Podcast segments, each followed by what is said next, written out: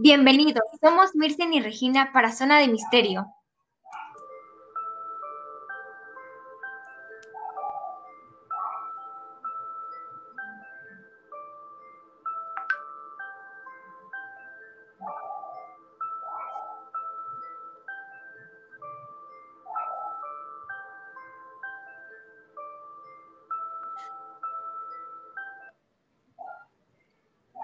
El día de hoy vamos a hablar sobre algunos casos misteriosos. Algunos de estos ya han sido resueltos, pero otros siguen sin resolverse. Vamos a presentar los casos culpables o en caso de que no estén resueltos, teorías. El primer caso del que hablaremos será la Dalia Negra. Es un caso bastante conocido, ya que se ha tratado en el cine varias veces. Es un caso que se dio en Estados Unidos y aunque es muy famoso, nunca se llegó a resolver. El 15 de enero de 1947, el cadáver de Elizabeth Shore, mejor conocida como la Dalia Negra, una camarera con aspiraciones a ser actriz de tan solo 22 años, fue encontrada en Leymet Park terroríficamente mutilada. El cuerpo de Elizabeth había sido cortado por la mitad a la altura de la espina lumbar. Su tórax, cabeza y brazos fueron encontrados por un lado, su pelvis y piernas por otro. Su boca había sido cortada en una terrible mueca, Probablemente fue obligada a comer excrementos y permaneció con las manos atadas al menos durante tres días, en los que fue torturada sin parar. Todo esto según la autopsia. Además se encontró el cuerpo sin nada de sangre, el cabello pintado de un tono más claro y las uñas recién hechas. Por todas las características del caso, se cree que fue alguien que sabía del tema quirúrgico. Este caso aterró al Departamento de Policía de Los Ángeles y a los habitantes durante meses, pero había muchos sospechosos, alrededor de 400 hombres, ya que Elizabeth era una mujer conocida por bastantes personas. Uno de los sospechosos fue Mark Hansen, ya que él fue el último en ver a Elizabeth con vida. Él era el dueño de un bar de baile al que Elizabeth asistía muy seguido y era amigo de ella junto al dueño del bar y su esposa, aunque al final se comprobó que él no había tenido nada que ver con su asesinato. Entonces, cuando las personas estaban empezando a dar por vencidas con este caso, aparece el presunto asesino. Él marcó al periódico Los Ángeles Examiner y dijo que él había matado a Elizabeth, pero que ellos no estaban haciendo el seguimiento correcto para encontrarlo. Pero los del periódico no estaban muy seguros de que lo que decía este hombre fuera verdad. Así que el supuesto asesino de Elizabeth dijo que enviaría pruebas de que él había asesinado. Un día después les envió fotografías de Elizabeth, su registro de nacimiento, tarjetas, pedazos de periódicos del caso y una libreta de direcciones con nombres de personas cercanas o conocidos de Elizabeth, pero no llegaron al supuesto asesino nunca. Después la policía creyó que podría haber sido Robert Red, un comerciante casado, ya que un día antes de la desaparición de Elizabeth, él ofreció llevarla a su casa, pero ella le dijo que no tenía dónde quedarse, así que la llevó a un hotel donde durmieron, ya que ella estaba indispuesta a tener algo con él. Así que a la mañana siguiente, este señor la llevó a la estación de autobuses donde ella tenía que entregar una maleta y después la llevó al Hotel Cecil alrededor de las 4 de la tarde. Se despidieron y él se fue. Esto lo convierte en el principal sospechoso por mucho tiempo, hasta que su esposa les confirmó a todos que él estuvo todo el tiempo con ella. Y un tiempo después le hicieron la prueba del polígrafo, pero no dijo nada. También creyeron que el culpable había sido su padre, ya que su relación no era buena, pero cuando lo interrogaron, él dijo que no la había visto hace tres años después de su última pelea, en la que Elizabeth se fue de su casa y que no tenía ningún interés en verla. Ni siquiera quiso ir a la morgue a reconocer el cuerpo de su hija. Así que la madre de Elizabeth tuvo que volar hasta Los Ángeles para reconocer su cuerpo. Después de muchos años de investigación, salió una de las teorías más importantes de un señor llamado Steve Hodel, él decía saber quién había asesinado a Elizabeth y que tenía pruebas. Steve Hodel decía que su padre había asesinado a Elizabeth. El padre de Steve era médico, lo cual explicaría los cortes tan finos. Además, en 1999, Steve descubrió en su casa un álbum de fotos de una mujer de tez clara y cabello oscuro. Pero él no la conocía, no era ningún miembro de su familia. Sin embargo, se le hizo conocida y se dio cuenta de que era la Dalia Negra. Él creyó que su padre podría haber sido el asesino de Elizabeth. Su padre era George Hodel, y había vivido en la misma ciudad que Elizabeth por un tiempo, y tenía un consultorio a dos cuadras del Hotel Cecil, el último lugar donde se vio a Elizabeth con vida. Además, la posición en la que encontraron a Elizabeth se le hizo conocida, ya que su padre tenía un cuadro llamado El Minotauro, el cual tiene exactamente la posición en la que ella fue encontrada. Y algunos testigos dijeron haber visto un auto exactamente del mismo modelo que el del padre de Steve en esa época. Igual, habían muchas cartas que el asesino había dejado y Steve dijo que se parecía muchísimo a la letra de su padre, aunque con algunas pequeñas variaciones. Entonces Steve decidió ponerse en contacto con algunos detectives de la época del caso de la Liga Negra, y justo se topó con uno de los detectives principales del caso. Este detective le dijo a Steve que su padre efectivamente había sido un sospechoso, pero que aunque pusieron micrófonos en su casa, nunca lograron obtener más que una declaración de abortos clandestinos que el papá de Steve realizaba en su clínica, por lo que no pudieron declararlo culpable de este crimen. Así que después de un tiempo, este señor se mudó a las Filipinas, donde conoció a su última pareja y pasó sus últimos años. Este caso no pudo ser resuelto por falta de pruebas, así que el presunto de Elizabeth quedó libre hasta sus últimos días, y el caso fue cerrado después de un tiempo.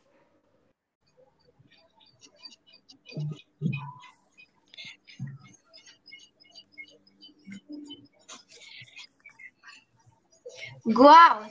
El caso de la Dalia Negra ha sido escalofriante, pero hay que pasar al siguiente caso, el caso de Madeleine McCann. Madeleine Beth McCann nació el 12 de mayo de 2003 en Leicester, Inglaterra. Ella es la hija mayor de tres en un matrimonio cuya madre se llama Kate McCann y su padre Jerry McCann. Además tenía dos hermanos mellizos llamados Sean y Amelie. Su madre se graduó en el año 1992 de la universidad de donde ejerció un tiempo como anestesióloga y finalmente se dedicó a la medicina general. Su padre, desde 2005, fue el cardiólogo consultor del hospital de Glenfield, por lo que los dos eran doctores. Ahora vayamos con los hechos de este caso. Praia da Luz es un pequeño pueblo del sur de Portugal y es un lugar supremamente turístico que lo conocen como la pequeña Inglaterra o Gran Bretaña. La familia McKen llegó el 28 de abril de 2007 a Portugal a pasar las vacaciones junto a otras tres familias. Todos eran amigos de ellos y eran parejas con sus hijos. Era el último día de sus vacaciones y los niños pasaron la mañana en el restaurante del club de niños del hotel, que es como una guardería donde pueden dejar a los niños mientras ellos hacen otras cosas. A eso del mediodía la familia almorzó y la mamá tomó la que se conoce como la última foto de Madeleine. Después del almuerzo, los niños regresaron al club y como a eso de las seis de la tarde, la madre fue por ellos nuevamente y los llevó hasta el apartamento. En ese momento, el padre de Madeleine estaba jugando en la cancha de tenis y ya a eso de las siete de la noche, la madre decidió acostar a los niños para que se durmieran. Madeleine se quedó dormida con una pijama de manga corta con rosado y blanco, junto a su mantita y juguete favorito. Los padres tuvieron una costumbre durante todas sus vacaciones que era reservar un pequeño lugar muy cerca del apartamento en el que ellos se quedaron. Y lo que hacían todos los días es que a eso de las ocho y media de la noche, ellos bajaban a cenar junto a todos sus amigos que también dejaban a sus hijos en los apartamentos. Cabe aclarar que todos estaban hospedados en el mismo bloque de apartamentos, además de que la locación era perfecta para ellos ya que tenían la visibilidad de los apartamentos, pero no se podían ver las puertas. Sin embargo, ellos decidieron dejarlas cerradas pero desbloqueadas, es decir, que se podía entrar y salir. Esa noche ellos salieron a cenar, se quedaron ahí un rato y se iban en turnos las familias cada media hora a revisar el estado de sus hijos. El padre de Madeleine hizo su primera ida para ver cómo estaban a eso de las nueve cinco y encontró que todo estaba bien. Sin embargo, él recordaba que la puerta la había dejado entreabierta y cuando volvió estaba completamente abierta pero sin embargo decidió cerrarla casi por completo y volvió al restaurante. No le tomó importancia. Ya a eso de las 10 de la noche, después de algunos viajes de ida y venida, la madre de Madeleine decidió ir a verlos. Cuando llegó se dio cuenta que Madeleine no se encontraba en su cama. Solo estaba su manta, su peluche y los mellizos, pero ella no se encontraba. Ella salió corriendo al restaurante supremamente alarmada y dijo, Madeleine no está, se la han llevado. De inmediato su padre comenzó a buscar por todos lados, pero no encontró nada. Su esposa se encontraba desconsolada, llorando, pues su hija no aparecía. Después de alertar a la policía y de que ellos llegaron con un poco de retraso, la madre de Madeleine les dijo que cuando había llegado a revisar a sus niños, la puerta, las puertas y las ventanas estaban abiertas de par en par. Esa noche se hizo un dispositivo de seguridad súper grande. Se buscó a la niña por todos lados e incluso llevaron algunos perros, pero no encontraron. Este caso no se ha resuelto ya que hubo varios errores durante las horas doradas o las horas más importantes que hay después de que ocurre algo como esto. Se dice que el primer error fue que durante muchas horas la policía nunca recibió las descripciones de Madeleine y por ello no pudieron hacer las visitas o las búsquedas de casa en casa. Además de que no hicieron bloqueos en la ciudad, sino hasta 10 horas después. Es decir, que cualquier persona que la haya secuestrado pudo haber salido sin ningún problema. E incluso las empresas que tienen las cámaras en las autopistas y en el hotel dijeron que no fueron contactados para pedirles información. Además, dicen que las personas no fueron entrevistadas y que también la escena del crimen no estuvo asegurada. Esto quiere decir que cuando tomaron las muestras de ADN no pudieron dar con la persona, pues aproximadamente 20 personas habían estado entrando y saliendo de esa habitación después de que ocurrió todo eso. Además de que un oficial entró a tomar huellas de las puertas de los dormitorios y no se puso guantes. Bueno, ahora vamos con las pruebas de quién pudo haber sido el culpable o qué fue lo que pudo haber ocurrido.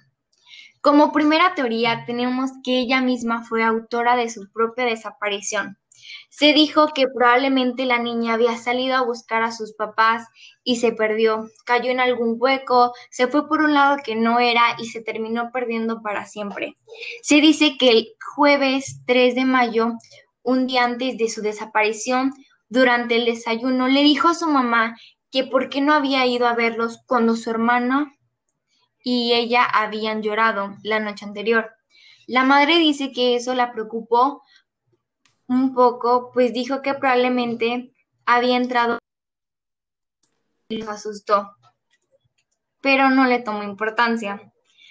La segunda teoría habla sobre un pedófilo. Un señor le dijo a la policía que alrededor de las 9:15 había notado a un señor caminando por el hotel llevando a un niño en brazos. Dijo que esto era cerca del apartamento de ellos y que lo vio, pero no le tomó importancia.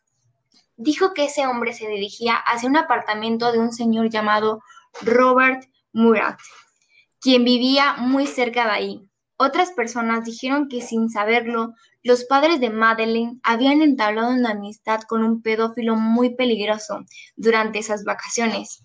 Ellos recordaron a un señor llamado Sir Clement, que fue un expresentador de televisión y también un político inglés.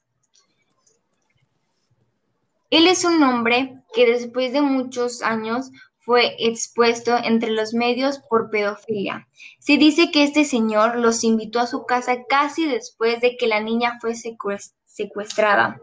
Y justamente la casa de este señor estaba muy cerca donde se localizaba el hotel. Sin embargo, nunca se logró comprobar nada al respecto. Por otro lado, hubo una pareja de esposos que dijo que alrededor de las 10 de la noche vieron otro hombre a unos 400 metros del apartamento de los McCain, cargando a una niña de entre 3 o 4 años, de pelo mono y que llevaba la misma pijama que Madeleine. Ellos dijeron que se veía un poco incómodo mientras la llevaba y que se fue muy rápido. Ellos lo describieron como un hombre de pelo rubio, piel pálida, entre uno 1,75 o 1,80, alrededor de 30 años. que no parecía ser un turista, sino alguien que vivía ahí. Los forenses hicieron las descripciones de los testigos, pero sin embargo nunca se encontró a esa persona. Dicen que probablemente fue un señor que se la llevó y que era parte de una red de pedófilos que también se encargaban del tráfico humano y de niños, ya sea para adopción o sexual. Pero todo esto quedó solo en teorías y nunca se pudo resolver nada. Wow, este caso me dejó con mal sabor de boca. No puedo creer que los padres hayan dejado a sus hijos solos y sin ningún tipo de supervisión solo para ir a cenar y pasar un buen rato. Sí, yo tampoco puedo creer que los padres hayan dejado solos a sus hijos, y más aún en un lugar desconocido. Pero bueno, para no hacer más largo esto, sigamos con el último caso que nos queda por contar, que es el caso de John Bennett Ramsey. John Bennett nació en el Northside Hospital, Atlanta, Georgia, y se mudó junto a su familia a Colorado cuando tenía solo un año de vida. Su nombre es la combinación del primer y segundo nombre del padre, John Bennett Ramsey y su madre, Patricia Patsy Ramsey. Patsy presentó a John Bennett a numerosos concursos de belleza, financiando incluso algunos de los certámenes en los que su hija participaba. Patsy fue reina de belleza en su juventud, obteniendo el título de Miss West Virginia en 1977. John Ramsey, su padre, en ese entonces era un hombre de negocios, presidente y jefe ejecutivo de Access Graphics, una compañía de servicios informáticos. Su hermano llamado Burke, nacido el 27 de enero de 1987, era tres años mayor que ella. El 26 de diciembre de 1996, la madre de John Bennett descubrió que ella había desaparecido después de hallar una carta de rescate de dos páginas y media en la escalera de la cocina. En la nota se exigían 118 mil dólares, una suma similar a un bono que su marido había recibido a comienzos de ese año. John y Patsy Ramsey llamaron a la policía, desobedeciendo las específicas instrucciones que los captores habían señalado. No debían contactar ni a las autoridades ni a ningún familiar o amigo. La nota también sugería que la recolección de dinero sería monitoreada por él o los criminales y que John Bennett estaría de vuelta en casa tan pronto le dieran la cantidad solicitada. Ese mismo día, la detective de la policía de Boulder, Linda Arndт, le pidió a John Ramsey que registrara a fondo la casa en busca de algo inusual. El padre de la niña comenzó una búsqueda detallada junto con Fleet White, un amigo de la familia.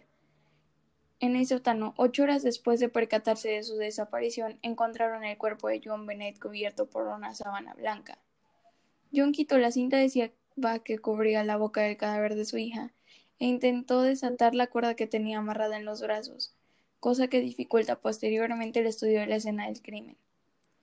Esa noche las autoridades permitieron la remoción del cuerpo. Hay varias teorías de lo que podría haber pasado, ya que nunca se llegó a una conclusión contundente. La teoría 1. Según esta teoría, el padre de John Bennett es el culpable. Se dice que se encontraron signos de abuso sexual en la niña y que por esto él podría ser culpable. La teoría dice que él estaba abusando de ella cuando la golpeó accidentalmente contra algo, y el impacto causó la ruptura de su cráneo, matándola al instante. Su esposa ayudó a cubrir alterando la escena para que pareciera que la habían asesinado. La teoría 2. Según esta teoría, la madre de John Bennett es la culpable. Lo que le incrimina es la nota de rescate, ya que fue escrita en las hojas de una libreta que le pertenecía, y la llamada, ya que ella dice que se encuentra sola, aunque esto no es verdad. Además, cuando se hizo la prueba de escritura, la caligrafía coincidía bastante con la de Patsy. Se dice que esa noche se encontraban ensayando y ella le exigía demasiado a John Bennett. Entonces Patsy se cansó de exigirle tanto a la niña y la golpeó accidentalmente causando su muerte. La teoría 3. Según esta teoría, el hermano de John Bennett es el culpable.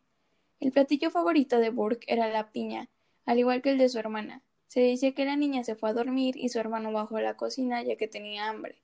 La madre se encontraba allí, así que le sirvió un tazón de piña.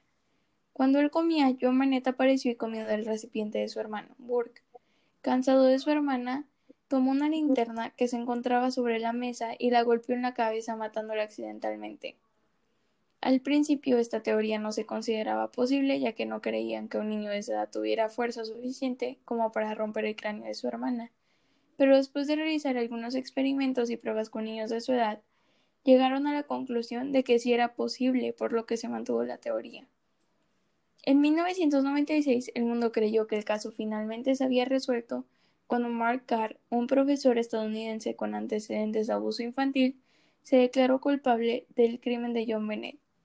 Al final resultó ser un lunático en busca de atención. Desde el comienzo de la investigación llamó la atención de las autoridades la actitud defensiva que habían adoptado los padres de John Bennett.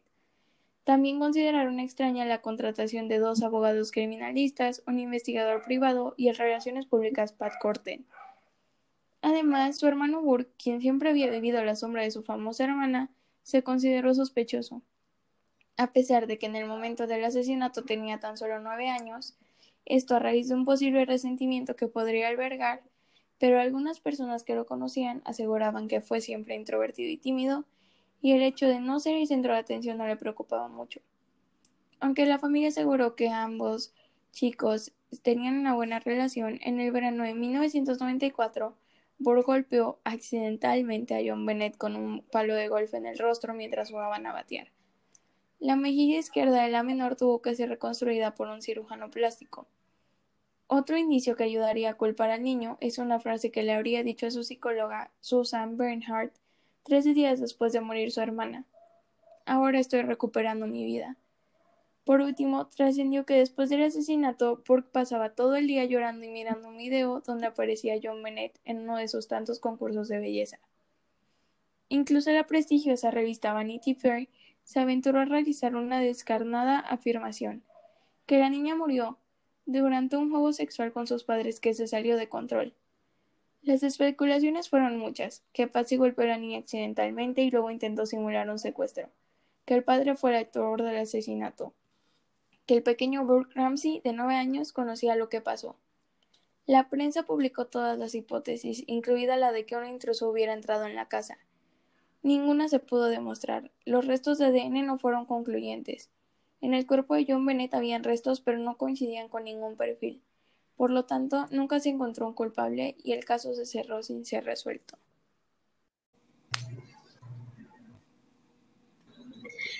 Todos son muy interesantes y creemos que es horrible que hayan personas que tengan que pasar por estos casos y sufrir estas tragedias.